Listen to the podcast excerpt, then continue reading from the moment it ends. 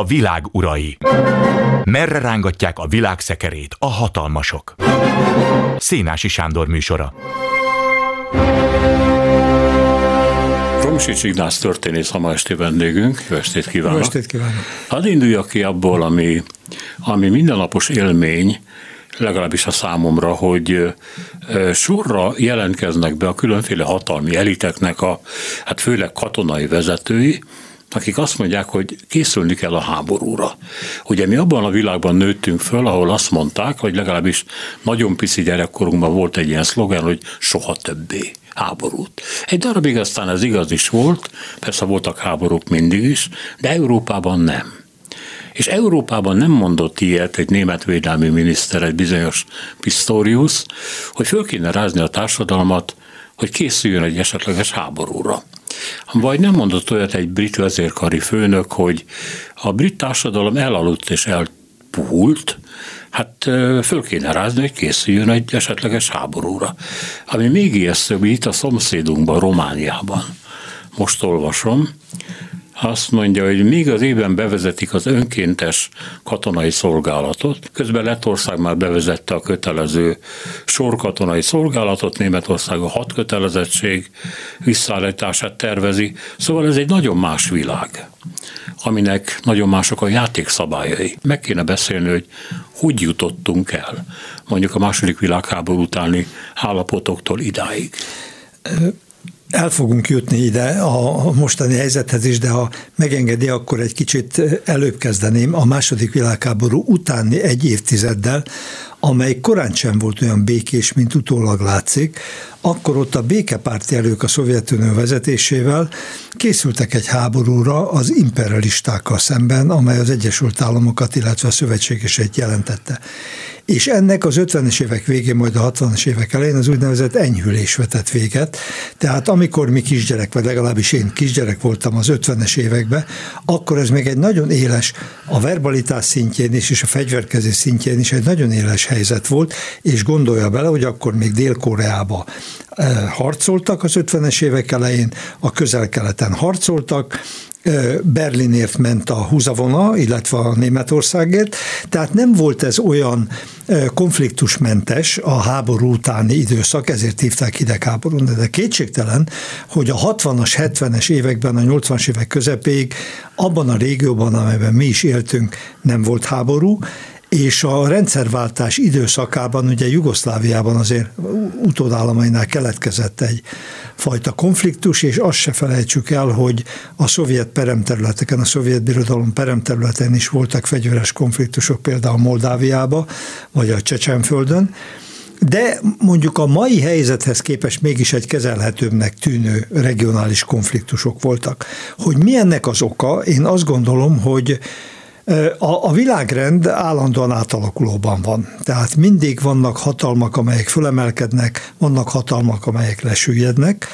A második világháború után alakult ki egy olyan helyzet először a világtörténelemben, amit ismerünk, hogy egy nem eurázsiai hatalom jutott egy globális szuperhatalmi státuszra az Egyesült Államok. Pontosabban sokáig rivalizált a Szovjetunióval, és ez határozta meg ezt az időszakot, a 60-70-es éveket, az egymásnak az elrettentése és a atom bevetésétől való félelem biztosított egyfajta stabilitást, bár azért volt vietnámi háború, voltak gerillaharcok Dél-Amerikában, Afrikában, de tőlünk távolabbi vidékeken. Most ami itt a 90-es évek után vagy az új évezred elején ugye kezd nyilvánvalóvá válni az, hogy kihívók jelentkeztek az Egyesült Államoknak a globális világhatalmi szerepével szemben, úgy tűnik, ami várható volt. Tehát várható volt, hogy akár távol-keleten, akár Eurázsiában az Egyesült Államoknak a hegemon pozícióját előbb vagy utóbb meg fogják kérdőjelezni azok a hatalmak, amelyek nagy lemaradásba gazdaságilag és ennek következtében katonailag is elfejlődtek egy olyan szintre, hogy ezt már megtehetik. Tehát most én szerintem annak a átmeneti periódusnak a fázisát éljük, amelynek az a jellemzője, hogy az Egyesült Államok globális szuperhatalmi státuszát megkérdőjelezik, a, a mi környezet közvetlen közelünkben Kína, Oroszország, illetve az Irán háromszög, de hogy ennek mi lesz a kimenetele, hogy hogyan fog kialakulni egy multilaterális egyensúly, mondjuk, amelyben az Egyesült Államok mellett valamilyen mértékig más hatalmaknak is szerepe lesz, ezt most egyelőre nem lehet megmondani, mint ahogy az sem, hogy a bevezetőben említett hát fegyverkezésre utaló, vagy az önvédelmi, önvédelemre utaló intézkedések mennyire reálisak, vagy mennyire nem, lesz-e belőlük valami, vagy nem. 30-as évek végén senki, közepén senki nem hitt el, hogy Németország háborút fog indítani. És aztán megjött a második világháború nagyon gyorsan. Most sokan nem hiszik el, én sem, hogy ebből az eurázsiai konfliktusból egy olyan világméretű konfliktus alakulhat ki, amely, amely egész Európára nézve is veszélyt jelent, vagy úgy mondjam, tehát közvetlen katonai konfliktus jelent. Bízom benne, hogy, de most akkor el is mondom itt mindjárt az én álláspontomat előre, én bízom benne, hogy az a konfliktus, ami kialakult, várhatóan nem volt ez véletlen, hogy ez kialakult, ez várható volt, hogy ki fog alakulni. Ezt végül sikerül olyan módon rendezni, hogy nem lesz belőle egy kataklizma, nem lesz belőle egy nagy világkonfliktus. Az egyik az, hogy amikor a Szovjetunió a 90-es évek elején fölbomlott, akkor nagyon sokan így összetették a kezüket, és azt mondták, hogy hát adjunk hálát a teremtőnek, mert ilyen békésen ekkora nagy hatalmak nem szoktak fölbomlani. Igen, meg Gorbacsovnak. Igen. És most utólag úgy tűnik, hogy hát azért elsiettük ezt egy picit. Az, hogy Európában kitört egy háború, az bizony egy orosz invázió Ukrajna ellen, egy korábbi tagköztársaság ellen. És Említett, hogy ez nem volt véletlen, hát nyilván volt, a, volt egy parázs a 30-as évek óta, vagy még korábban óta az egész ukrán-orosz együttélés, azonosak vagyunk, nem vagyunk azonosak, a holodomortól kezdve egészen addig, hogy a német csapatok betörésében mondjuk az ukránok mennyire fordultak a szovjet csapatok ellen, és mennyire harcoltak a német. Szóval rengeteg dolog van itt, de valóban ez az egész konfliktus nem véletlen de mégis csak a Szovjetunióból jön. Tehát egy fölmúló nagyhatalom bosszúja valamiképpen. Hát pontosan erről van szó, de erre is azt mondanám, hogy nem biztos, hogy törvényszerű volt, hogy ebben a formában ö, ö, alakuljon ki ez a konfliktus, amelynek kétségkívül megvannak a történelmi gyökerei. Amikor a fölbomlás megtörtént, a Szovjetunió fölbomlása 90-91-ben, azt követően Jelcin elnök, de még a hatalomba kerülését követő egy-két évben Putyin is, tehát most itt a 1990-2000 közötti időszakról beszélek, akkor látszott esély arra, hogy az Egyesült Államok és a Szovjetuniónak a legfontosabb utodállama Oroszország között egyfajta megbékélés, együttműködés tud létrejönni. Olyan ajánlatokat kapott Oroszország, amely őt közelíthette a NATO-hoz, megállapodtak fegyver, fegyverzet csökkentésekben, megállapodtak az ukrajnai atomető, atom er, atomütőerő leszerelésében megállapodtak a, haditeng, a Fekete-tengeri volt szovjet flottának a megosztásában, annak a használatában. Úgy látszott tehát, hogy a közép-európai országok, a balti államok után valamilyen formában a Szovjetunió peremterületei is, eh, akár Oroszország is valahogyan csatlakozni tudnak, vagy szövetségesi kapcsolatot tudnak képíteni a NATO-val és, és eh, az Európai Unióval. Kétségtelen azonban, hogy ha ez megtörténik a Szovjetunióval, akkor oké, okay, a Oroszországgal, de ha ez Oroszország, ami átrendezne minden tulajdonképpen, de ha Oroszország nélkül történik meg, akkor ez Oroszország számára egy biztonsági veszélyforrás jelent, másként fogalmazva.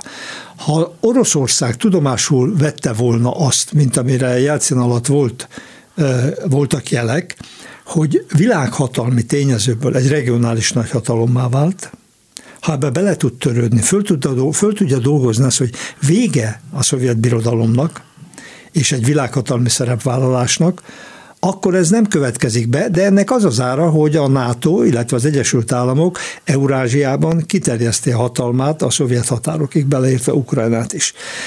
Na most a, nem tudom, hogyha Jelcin élt volna, akkor erre hogy reagált volna. Putyin egy idő után ezt nem fogadta el, és 2002-től egyre több jel mutatott arra, hogy megpróbálja valamilyen formában a birodalmat újraéleszteni.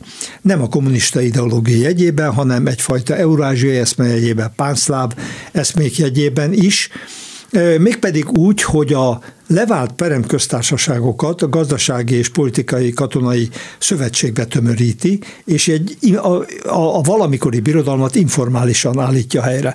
Minél inkább jött keletre a NATO, emlékezzünk csak a, a fölvételekre, a Oroszország annál idegesebb lett.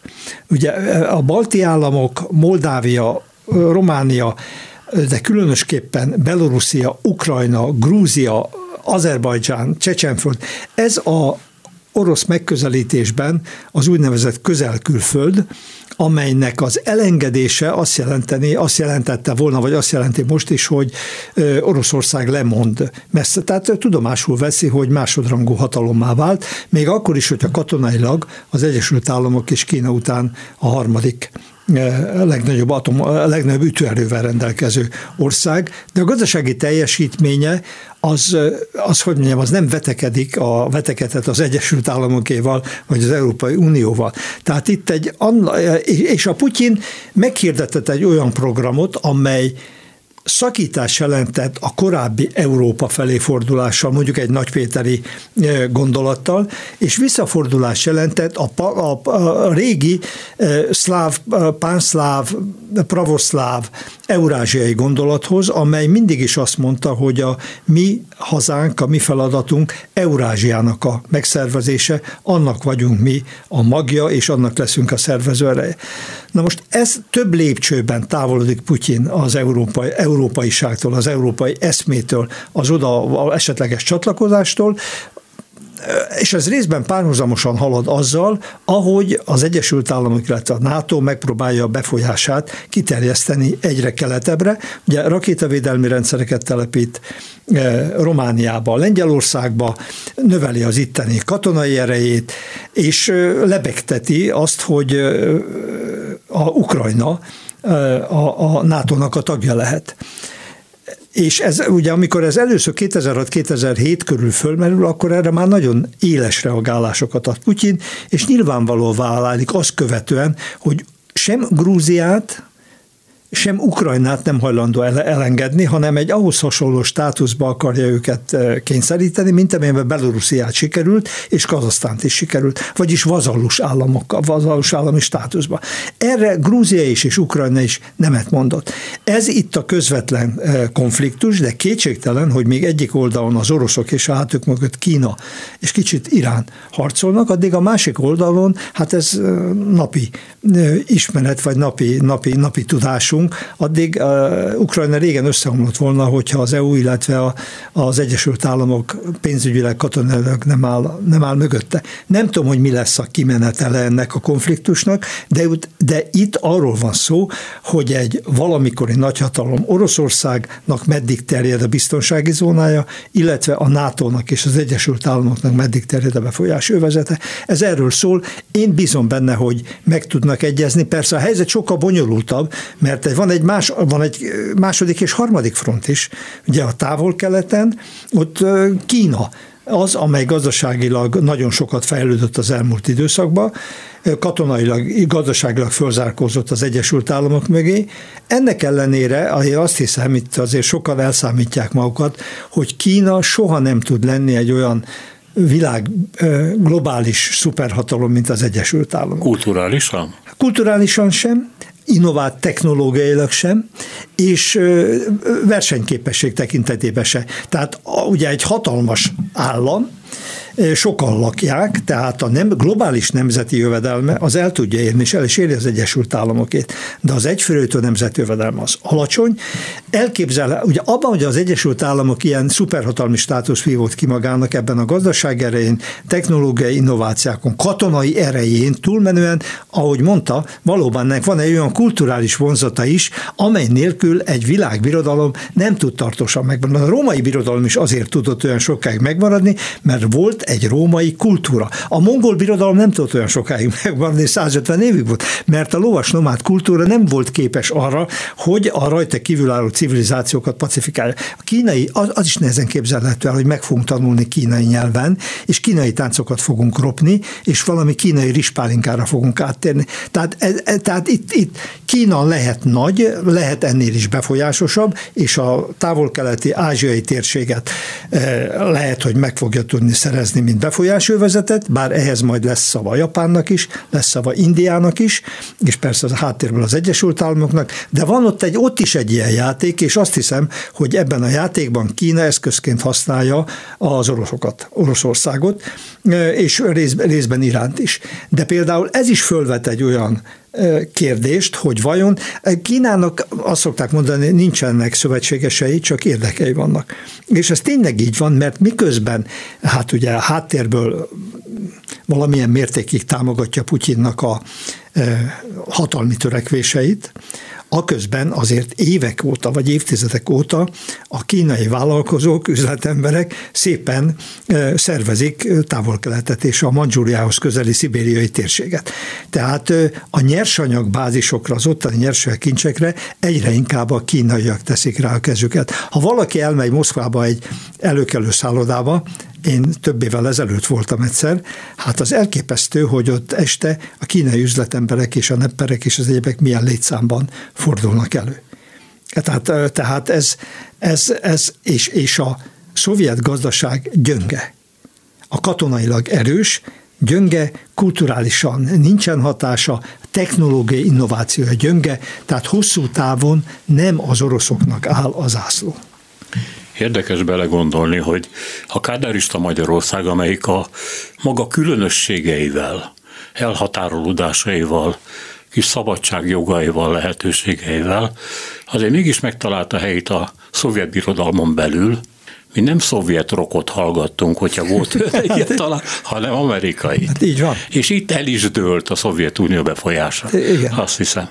De visszatérve még a Szovjetunió létére, mintha a Szovjetunió összeomlása után a Szovjetunió magja Oroszország sem tudott volna belenyugodni ebbe. Nem. De a nyugat se hitte el hogy belenyugodott. Hát ön is említette, hogy mi folyt ki a 90-es években. Elkezdte a NATO körbevenni a volt szovjet területeket. Támaszpontjaik voltak olyan közép köztársaságban, mint Kirgizisztán, vagy Üzbegisztán. Ott már nincsenek azért, de ezzel kezdték az amerikaiak. Tehát nem hittek egy percig sem abban, hogy Oroszország egy pillanat alatt áttér egy nyugatbarát álláspontra, miközben az egész történelme nyugat ellenes. Hát volt egy Nagy Péter, ki azt mondta, hogy kell nekünk Meg a nyugat, de csak azért, hogy egy idő, idő után elforduljunk tőle. Hát lehet, hogy nem hittel, de hát az a helyzet, hogy egy nagyhatalom, egy birodalom terjeszkedik. A római birodalom is terjeszkedett, és túl is terjeszkedett azon a határon, ami indokolt volt. Az oszmán birodalomnál is azt láttuk, hogy éppen nálunk van vége az akció rádiuszának, ahogy ezt Perjés Géza annak idején írta. Tehát a kor technikai, logisztikai eh, eszközállománya és háttere meghatározza nagyjából azt, hogy egy birodalom meddig tud terjeszkedni. Itt ezt én értem, hogy az Egyesült Államok és a NATO eh, próbálta beszorítani Oroszországot egy nehezebb helyzetbe.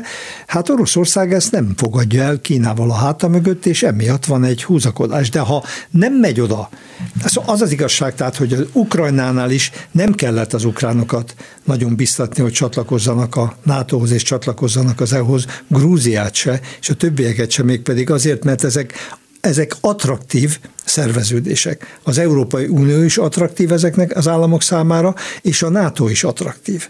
Tehát nem véletlenül igyekszik abba bele az orosz barát Szerbia is, Moldávia nem véletlenül igyekszik bele, és nem véletlenül csatlakozik Finnország és Svédország. Tehát azért van egy fenyegetettségérzés is, és az, hogy Oroszország katonailag mire képes, azt azért megmutatta a Lebegy tábornok vezette 14. hadsereg Moszkvában 90-91-92-ben, megmutatták Csecsenföldön, már Jelcin is, és utána is, tehát hogyha akkor, akkor ugye Grúziában az abházok, illetve a Déloszétiának a leválasztása és orosz támogatással, tehát Oroszország is aktív volt ezeken a peremterületeken, de ha csak az ukránokat nézzük, ott is látszott, hogy micsoda orosz befolyás van a jébetűs vezetőjük Jukanov, nem, nem emlékszem melyik, tehát akit kétszer is megválasztottak. Az aranyvécés, ugye? Azt nem tudom, kétszer, mindegy. Aki aztán később Moszkvában kötött Moszkvában ki, kötött ki, igen, Moszkvában kötött ki 2014-ben. Tehát ott azért nagyon komoly gazdasági és egyéb befolyás volt. Tehát nem, nem mondanám, hogy a NATO egy oldalán lépett, hanem azt mondanám, hogy rivalizálás alakult ki ebben, és ez a rivalizálás elérkezett arra a pontra, amikor fegyveres konfliktussá alakult át. Éppen az ukrajn elleni invázió előtti pillanatok mutatták meg, hogy, hogy nem bízhatunk a a saját megérzéseinkben, vagy a, vagy a tapasztalatainkban, hogy ez úgyse történik meg. Megkérdeztünk 85 szakértőt, katonákat, ilyen-olyan nemzetbiztonsági szakértők, ki van zárva, hogy Putyin elinduljon. És elindult. Igen. És elindult. És ezt, hogy mondjam, hát leginkább a lengyelek, a baltikumiak, a svédek, a finnek, egyébként pedig a mögöttük álló érdekes módon nagyon aktív Nagy-Britannia, szintén nem hiszi el, hogy nem indulnak majd el ellenük is. De hát én úgy látom, hogy tartanak ettől. Hát ha nem tartanának, akkor Finnország, Svédország nem kérte volna fölvételét a NATO-ba, és a Baltikum és Lengyelország nem lenne olyan mértékben uh, ukrán barát, illetve ukrán Zelenszky támogató, mint amilyen mértékben az.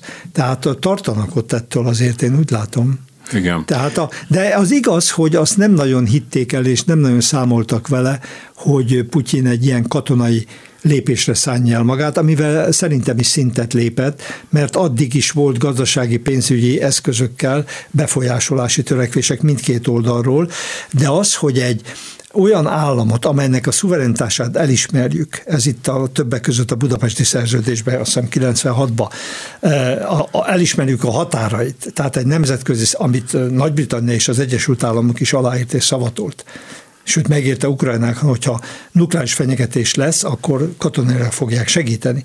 Tehát ez kvázi ez, ez lappangott, de azzal, ez a, ez a konfliktus lehetősége, de azzal, hogy Putyin erre a erre a katonai lépésre szánta el magát, tehát nem elég a krím, amit megszánt 2014-ben, mert ezzel a Fekete-tengeri flottája, hogy nem szabadon tud mozogni, nem elég az, hogy a Luhanszki körzetet és a Donetszki körzetet, ahol az oroszoknak az aránya legalább 50% körül mozoghatott, vagy ahhoz hasonlóan, azt is ö, megszállja, ö, és elszakítják Ukrajnától, hanem az ukrán fővárost akarja ejtőernyős deszant alakulatokkal elfoglalni, majd utána tankokkal, több irányból.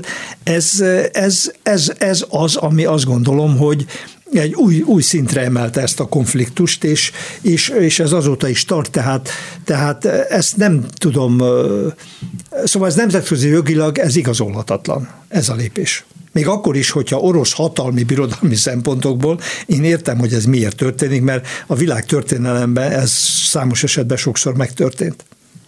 Én csak arra gondoltam, amikor ezt mondtam, hogy, hogy ezek a félelmek léteznek, hogy, hogy Oroszország úgy működik, valahogy az én képzeletemben, mint egy luftbalom.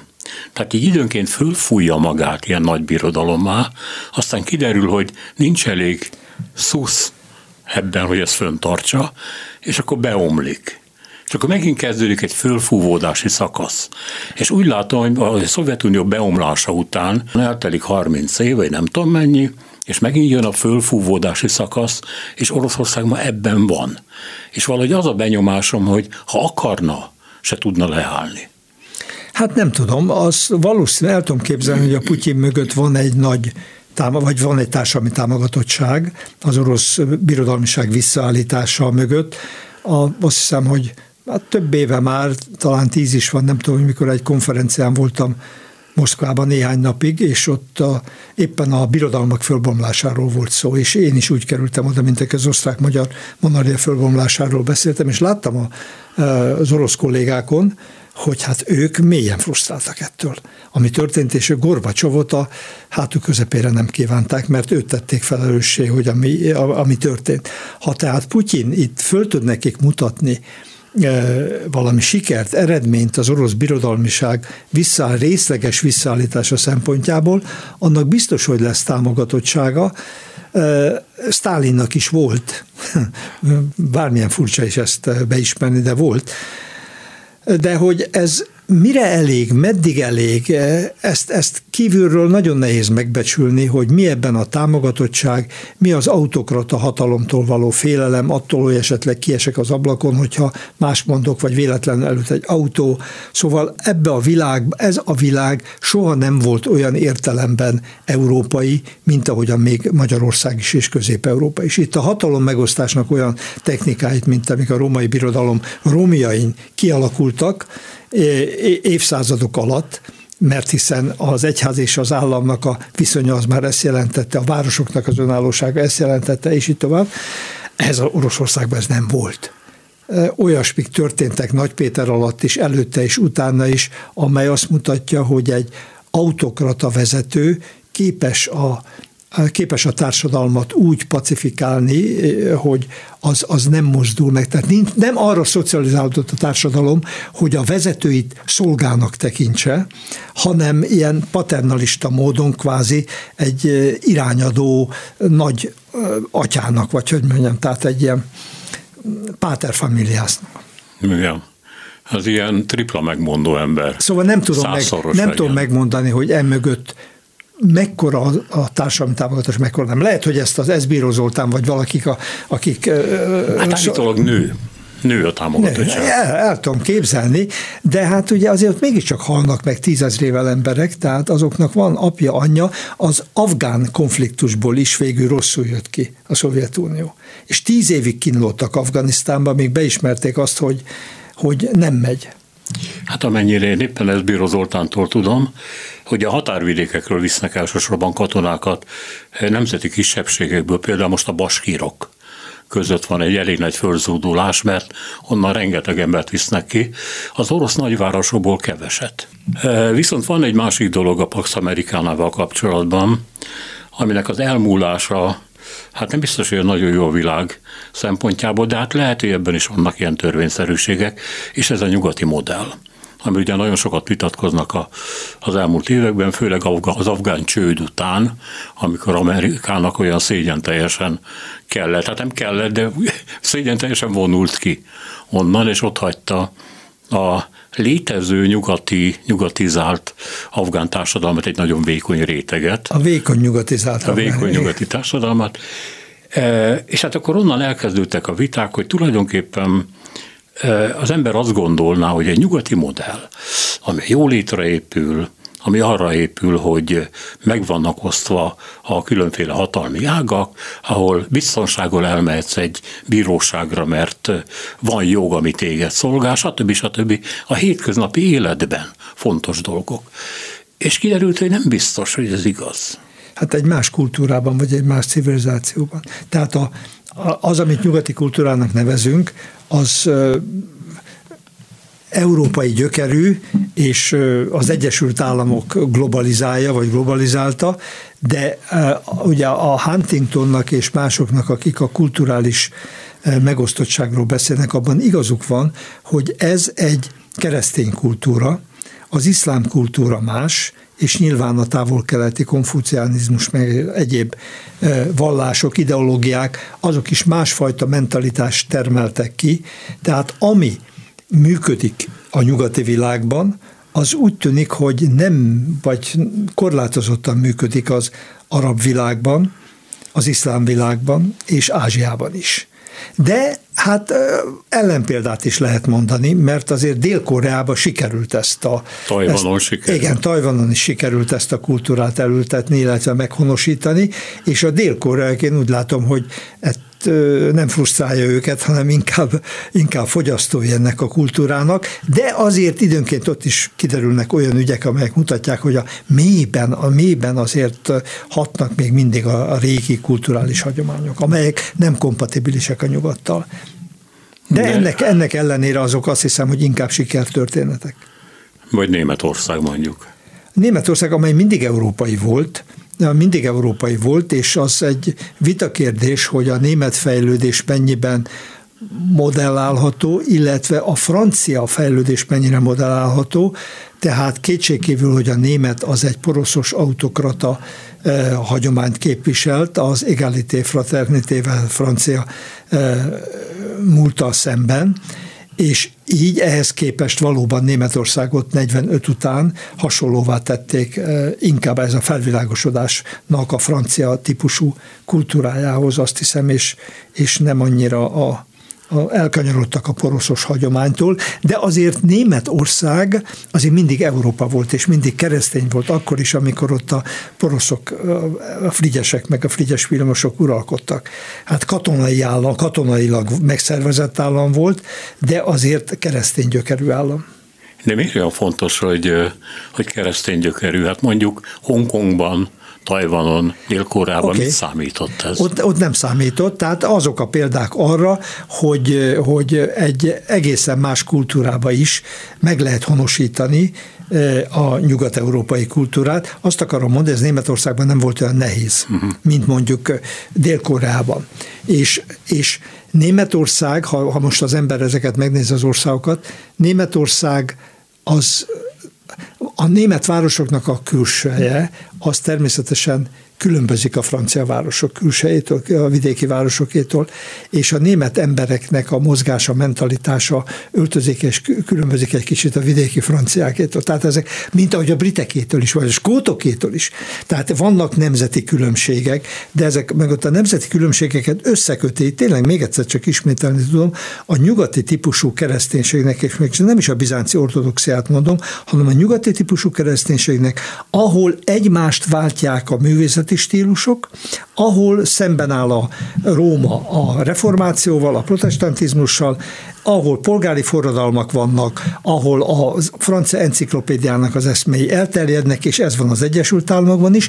Itt azért ez, ez közelebb állnak egymáshoz, mintha az ember elmegy mondjuk Dél-Koreába, ahol, ahol Szőulban egymás mellett látja a, a, mondjuk így a Manhattan-t, a központban, és ha kiebb megy, akkor a valamikori régi ázsiai Koreát, és a emberek étkezési kultúrája, viselkedése, vallása, részbe keresztény Dél-Korea egyébként, részbe keresztény, de vannak buddhisták, konfuciánisták, és tehát vegyes, ott azért fegyelmezettebbek, na, hogy így mondjam. Tehát azt hiszem ez a lényeg, hogy a nyugati keresztény társadalom individualizáltabb, mint az ázsiai társadalmak.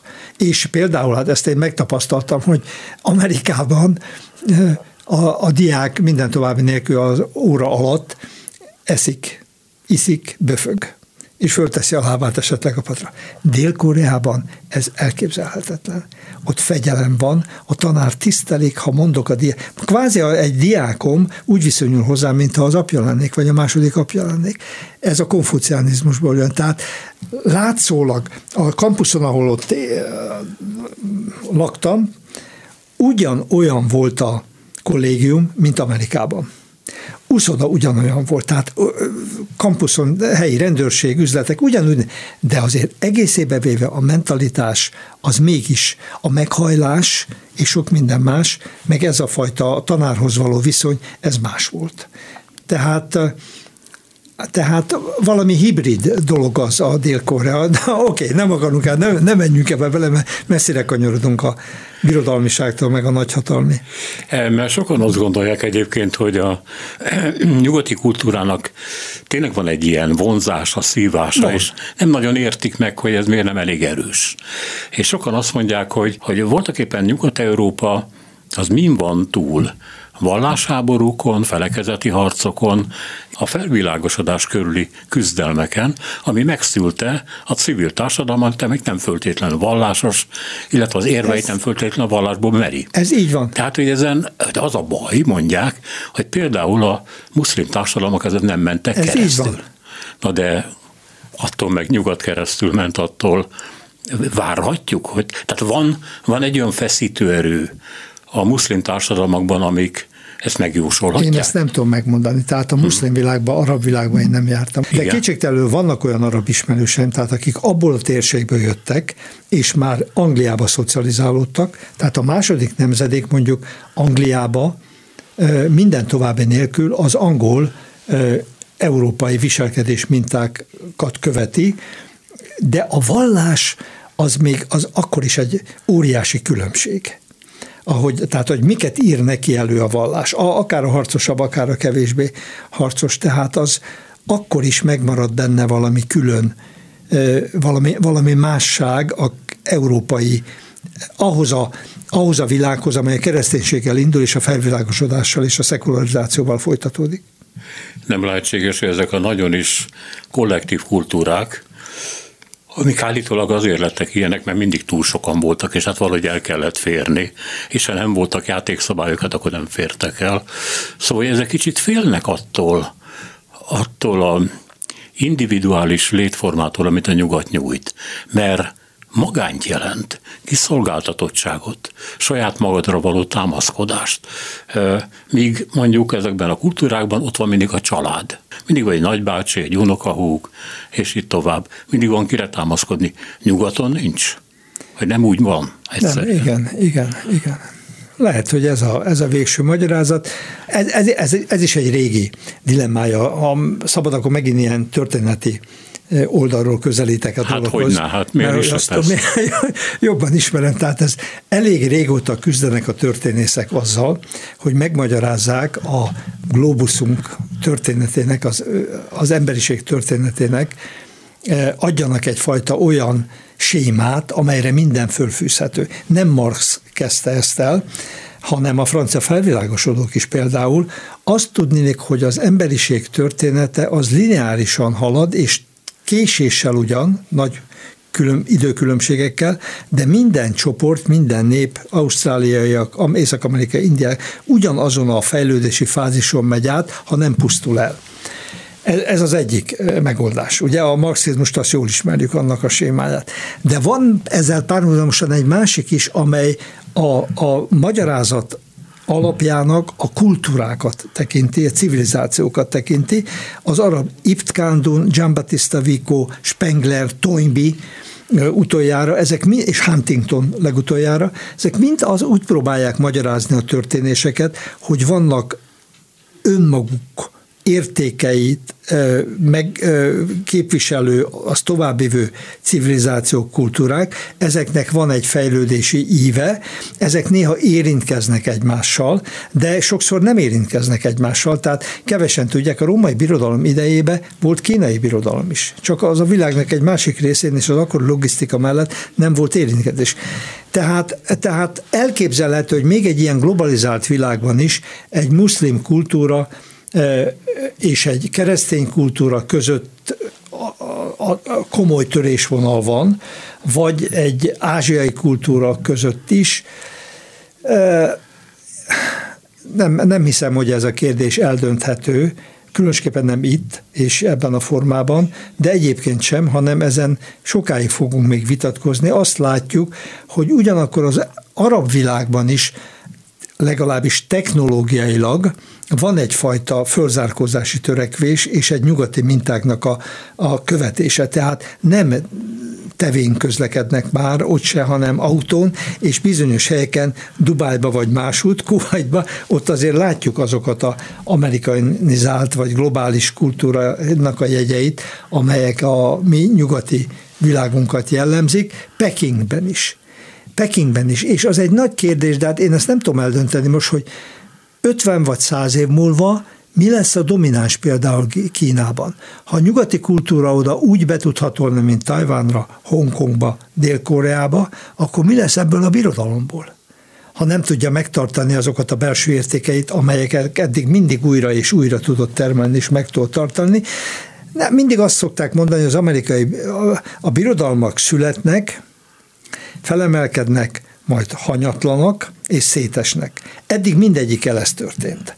Lehet, hogy az amerikai is most ezen az úton van, valamilyen úton, és lehet, hogy Kína egy fölemelkedő fázisban van, de a modernizáció, ha továbbra előre halad, akkor én szerintem egyrészt a civil társadalmat valamilyen formában ki fogja alakítani, a vagyoni különbségeket, és, így és aktivizálni fogja a Kínán belüli etnikai csoportokat, amelyekről tulajdonképpen nagyon keveset tudunk. Azt tudjuk, hogy az újgurok nem nagyon elégedettek a helyzetükkel, tudjuk, hogy a tibetiek sem nagyon elégedettek, a hongkongiak se, de ott elképzelhető, hogy még a Mandzsúriában élők is másként képzelik a világot, mint mondjuk a Sánkály környékén élők. Úgyhogy, úgyhogy tehát ezek ezeket a jövő kérdéseit szerintem senki nem tudja megválaszolni, hogy ez, hogy ez pontosan milyen irányba fog menni.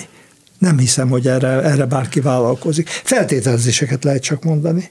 Amerika esetében nem egy nagy problémája ennek az országnak, hogy az amerikai lét, az amerik, amerikainak levés, az valahogy megkérdőjeleződött az utóbbi években, mint ha nem tudnák pontosan, hogy aki amerikai, az kicsoda tulajdonképpen. Aki kínai, az még így tudja, de az hát amerikai nem föltétlenül Nem biztos, már. mert mondjuk nem tudom, hogy beszélte újgurokkal. Újgorokkal nem? nem. Hát nem tudjuk, hogy az újgorok milyen mértékben gondolják magukat kínainak például. És ezt még ott lehet, lehetne szerintem így fokozni. Amerika egy nyitott állam, a jövünk, megyünk oda, azt látjuk azt, hogy a fehér amerikaiak mellett vannak ázsiaiak, vannak afroamerikaiak, és vannak hiszpán, hiszpanik népek, és Hát ugye ez, erről is, az kétségkívül, hogy az a melting pot elmélet, amely sokáig uralta a, a, a Amerikával kapcsolatos gondolkodásunkat, hogy mindenkit beolvasztanak, az mára megkopott. Tehát ez eléggé sikerült az afroamerikaiakkal, ez az integráció, de ott se teljesen. Tehát azon a kampuszon, ahol én voltam, ott, ott, ott tanítottam, ott voltak feketék is, afroamerikaiak is, az osztályterembe többször együtt voltak. De sportolni külön sportoltak, és bulizni is külön buliztak. Hm. Tehát ott nem volt ilyen nagy keveredés, tehát ezt így megtartották azért ezt a szegregált viselkedést, de mondjuk azt, hogy, hogy ezt ezt többé-kevés. A tornateremben együtt voltunk, tehát ott nem, ott nem váltak el. De például a spanyolokkal, a spanyol nyelvűekkel ez sokkal kevésbé működik, ez volt a tapasztalatom. Tehát ők nem akarnak úgy megtanulni angolul, mint ahogy az afroamerikaiak, hát azok úgy beszélnek angolul, mint a többiek, tehát azok ebben nyelvileg legalábbis integráltak. Ezek a spanyol eredetű népek, ezek sokkal jobban őrzik a spanyol nyelvüket, és ki is harcolnak maguknak jókat a spanyol nyelv használatához. Na most, hogy ennek az lesz-e a hatása, mint a római birodalomnál volt, hogy amikor túl sokan özönnek be a provinciákról, és etnikailag túl heterogénná válik, akkor egy ponton túl a birodalmi központ már nem tudja az egészet dominálni és irányítani. Tehát ez benne van ez a lehetőség, hogy az amerikai minden birodalomban benne van ez a lehetőség, hogy egy idő után szét fog hullani. De én szerintem ez a pillanat még nincs a közelünkben. Hát demokraták szokták ugye mondani, hogy de hát miért, mit akartok Trumptól például? Igen. Hát az amerikai értékek, a szabadság, a nők férfi egyenjogúsága, a feketék felszabadítása, ami megtörtént, a Black Lives Matter mozgalom tisztelete, stb. Ez egy szűklátókörű, nőgyűlölő, és így tovább, és így tovább ember. És hát erre nincs különösebb válasz, csak úgy vonogatják a vállukat, de mint ezek az amerikai értékek, ezek olyan nagyon nem dominálnának bizonyos társadalmi csoportokat, ugye főleg a leszakadó fehér alsó középosztályt, amelyik évek óta attól fél, hogy nem lesz rá szükség. Na most eljutottunk oda, hogy a nyugati kultúrán belül is eh, meg lehet kérdőjelezni eh, bizonyos tartósan Igen. létező értékeket, és valami mást lehet képviselni. Hát ehhez ismét azt mondom, hogy az biztos, hogy az én tapasztalataim szerint a Trumpnak a bázisa az nem a kvalifikált nagyvárosi értelmiség, hanem a aluliskolázott vidéki fizikai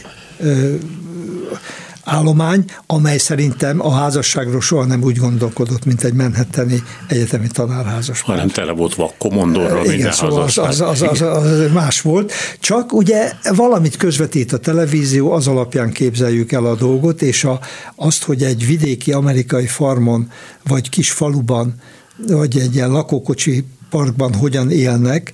Néha a filmekben azt is lehet látni, de az, az, az, az erre tud építeni, azt hiszem minden olyan populista politika, mint amilyet Trump képvisel. De hát ez is egy nagy kérdés, ugye, mert mert ez, ez a külpolitika ismét egy más dolog, hogy a külpolitikailag mit fog képviselni a Trump, és ha ő jut hatalomra. Tehát nem, nem, szóval nem ismerem az az igazság olyan mértékben a világpolitikát, és nem követem, hogy én itt most egy markáns véleményt mondjak arról, hogy mi lesz akkor, ha a Trump fog győzni, és mi lesz akkor, ha nem a Trump fog győzni. Amiben nagyjából biztos vagyok az, hogy az Egyesült Államoknak vannak olyan világpolitikai, globális érdekei, amelyeket a Trump is képviselni fog, és a demokraták is, hogyha hatalomra jutnak. Tehát ebben egyik se fogja azt mondani Kínának, hogy gyertek, tiétek a plac. Hát Kínának főleg nem. Úgy szóval úgy gondolja, hogy, hogy Amerikát nem lehet kivenni a képletből. Nem. Egész biztos, hogy nem lehet kivenni a képletből. A kérdés az, hogy milyen mértékben kész vagy kényszerítik rá Amerikát arra, hogy a világpolitika alakításába bevonjon másokat is, és partnernek ismerjen el másikat is. E, ez szerintem ezt most tesztelik, hogy, hogy mi lesz ilyen szempontból a következő éveknek, évtizedeknek a leosztása, de hogy Amerika játékban fog maradni, az egészen biztos. Hát igen, csak a kelet-európaiak ezt úgy tanultak meg, hogy a nyugat játékban van, és ott van a Szovjetunió, Ércs, Kína, Oroszország, Dél-Afrika, Brazília, szóval a másfél év. Most erről nem beszél. Hogy, hogy azt mondta a nyugat, hogy oké, okay, akkor Magyarország a tied. Erről, erről most nem beszéltünk, de egy nagy kérdés az is, hogy mi lesz az Európai Unióval, Igen. mert ez világpolitikai tényező, hogyha tudnék, hogyha meg tudja magát erősíteni, és ki tud alakítani egy közös külpolitikát, amit közös fegyveres erővel is alá tud támasztani, ha tehát a föderalisták víziója diadalmaskodik és tud megvalósulni, akkor ez egy komoly világpolitikai tényező lesz. Ha ez nem tud megvalósulni, hanem káosz vagy anarchia, vagy ismét a nemzetállamiság projektje kerekedik fölül, akkor ez egy, akkor, akkor Nyugat-Európa sokkal jobban rá lesz megint szorulva az Egyesült Államokra, és akkor ezzel egy játékossal kevesebb van. De tehát annyi a kérdőjel, annyi a kérdőjel, hogy... És hogy, akkor az oroszok szerepe is más egy gyenge Európában. Persze, persze, akkor az, az is más, tehát itt pontosan erről van szó. Pontosan erről van szó az én véleményem szerint, hogy, hogy itt ez a fajta összekapcsolódás, ami 1989-90 után megtörtént, ez az eurázsiai térséget átrendezte, és az a kérdés, hogy ezt az eurázsiai térséget hogyan sikerül rendbe tenni és pacifikálni. Nem Dél-Amerika a, a, a, az, ahol, ahol ezek az érdekek összeütköznek, nem Afrika, ez Eurázsia. És az érdekes az, hogy az egész emberiség története során ezek a birodalmak mindig Eurázsiába alakultak ki, és eurázsiai birodalmak, vagy birodalmias nagyhatalmak próbálták a világpolitikát irányítani. Ugye a római birodalom, a mongolok, a spanyolok, franciák, britek a 20. század elejétől és különösen közepétől változás történt. Egy Eurázsián kívüli hatalom, az Egyesült Államok az, amely eurázsiai szerepvállalás eurázsiai szerepeket vállalt, és láthatóan a globális hatalmához ez, ez hozzátartozik, és ebből nem nagyon enged sem nyugaton, sem a csendes óceán vidékén. Úgyhogy, úgyhogy, úgyhogy korán siratják az Egyesült Államokat azok, akik siratják, és az Egyesült Államok hatalmát. Egyetlen, egyetlen más állam nem rendelkezik olyan katonai ütőerővel, hogy a világ bármely pontján, ha akar, és érdeke az diktál, akkor hatékonyan be tud avatkozni. Hát az európaiak siratják az Egyesült Államokat, de úgy, mint egy hamarosan hiányzó tényezőt, mert attól tartanak, hogy Trump azt fogja mondani a NATO-nak is, Európának is, hogy boldogulja, hogy tudsz. De most a Foreign affairs megjelent egy érdekes cikk, ez arról szól, hogy e, tulajdonképpen Trump, vagy a tőle való félelem jót tesz Európának, mert összerántja egy picit. Hát már összerántotta a Covid, összerántotta, összerántotta Ukrajna, Igen. tehát az Európai Unió eltekintve egy országtól szorosabbra fűzte, vagy jobban harmonizálta a, a politikáját és a kapcsolatait, mint az korábban föltételezni lehetett tulajdonképpen. Ugye vannak gyerekeink, és emlékszünk a gyerekkorunkra, de arra, hogy a szülők mit mondtak, hogy hát akkor kisfiam, kislányom, neked majd ilyen meg olyan világod lesz, és akkor abban jobb lesz, szebb lesz élni, stb. stb. Hát aztán ezt megtapasztaltuk, hogy ez az Állami Áruház című filmben énekelt a Feleni Feleki Kamil, de hát nem volt igaz a szegénynek. És hát ez, ez így meg sem jósolható. De mégis sor kerülne. Akkor mit mondana a fiának, unokájának, hogy Hát most körülbelül milyen világra kell fölkészülni, mégis, hogy kicsit adaptálódjanak már valahogy. Én, az, én optimi, ebben a tekintetben optimista vagyok. Én bízom abban, hogy az Európai Unió megmarad, meg fog szilárdulni, és én azt látom a fiam nemzedékén, akiket rajta is, meg a többieken, hogy ők úgy mozognak Európában, otthonosabban mozognak Európában, mint 1945 előtt Bíbó István, Kosári Domokos, Benda Kálmán és Keresztúri Dezső mozogtak, akik, akik hát szintén európai kultúrában nőttek föl, és megvolt a lehetőségük, hogy éveket töltsenek Nyugat-Európába. Ezek a gyerekek itthon vannak, de hol elmennek? Ebbe az országba, abba az országba fél évre, egy évre, és semmiféle kisebb rendőrségi érzés nincs bennük. Ez én szerintem az én generációmhoz képest, amely ugye hát azért mégis be voltunk zárva, könyvet behozni nehéz volt. Ez egy új helyzet, ők, ne, őknek, őnekik ez tetszik, ők ebben jól érzik magukat, és a jövő az övék.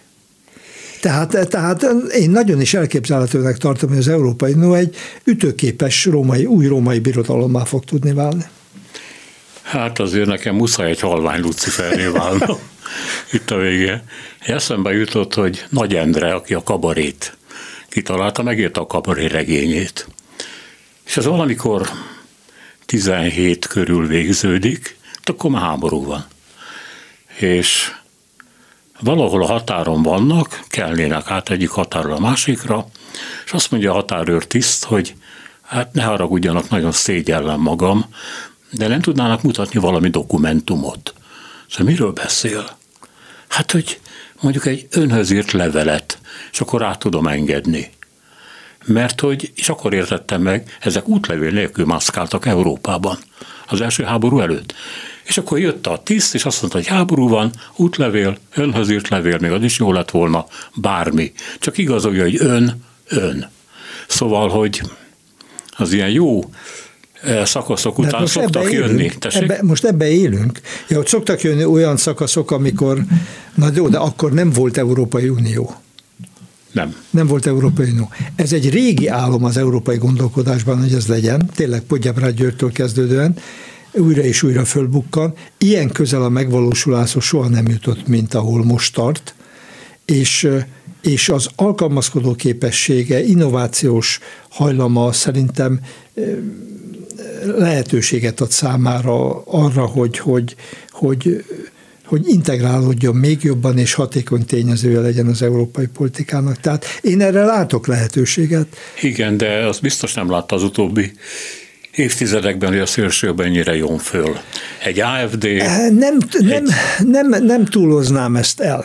Szélsőjobb máskor is volt, máskor is talán nem ennyire, mint amennyire most, de most, hogyha ugye lehetne, válaszolhatnék a Spenglernek a víziójával is, hogy jönnek a sárgák, jönnek az ázsiaiak, a afrikaiakkal együtt, és elsöprik az európai civilizációt, mint ahogy a római birodalmat is elsöpörték. Lehetséges tehát, de, de mondom, én, én inkább optimista vagyok, de azt hozzáteszem, hogy, hogy minden birodalomnak vége van egyszer, sőt mindennek van, aminek kezdete van, annak vége is van. De nem tudjuk megmondani, hogy ez mikor és hogy lesz. Milyen szerencse. Milyen boldogtalanok lennénk, ha tudnánk előre. Köszönöm szépen, hogy itt volt velünk. Én is köszönöm. Romsics Ignász történész volt a vendégünk az elmúlt 52 percben. A műsor Cselmeci János szerkesztette a műsorvezető Szénási Sándor volt. Köszönjük a figyelmüket. Minden jót!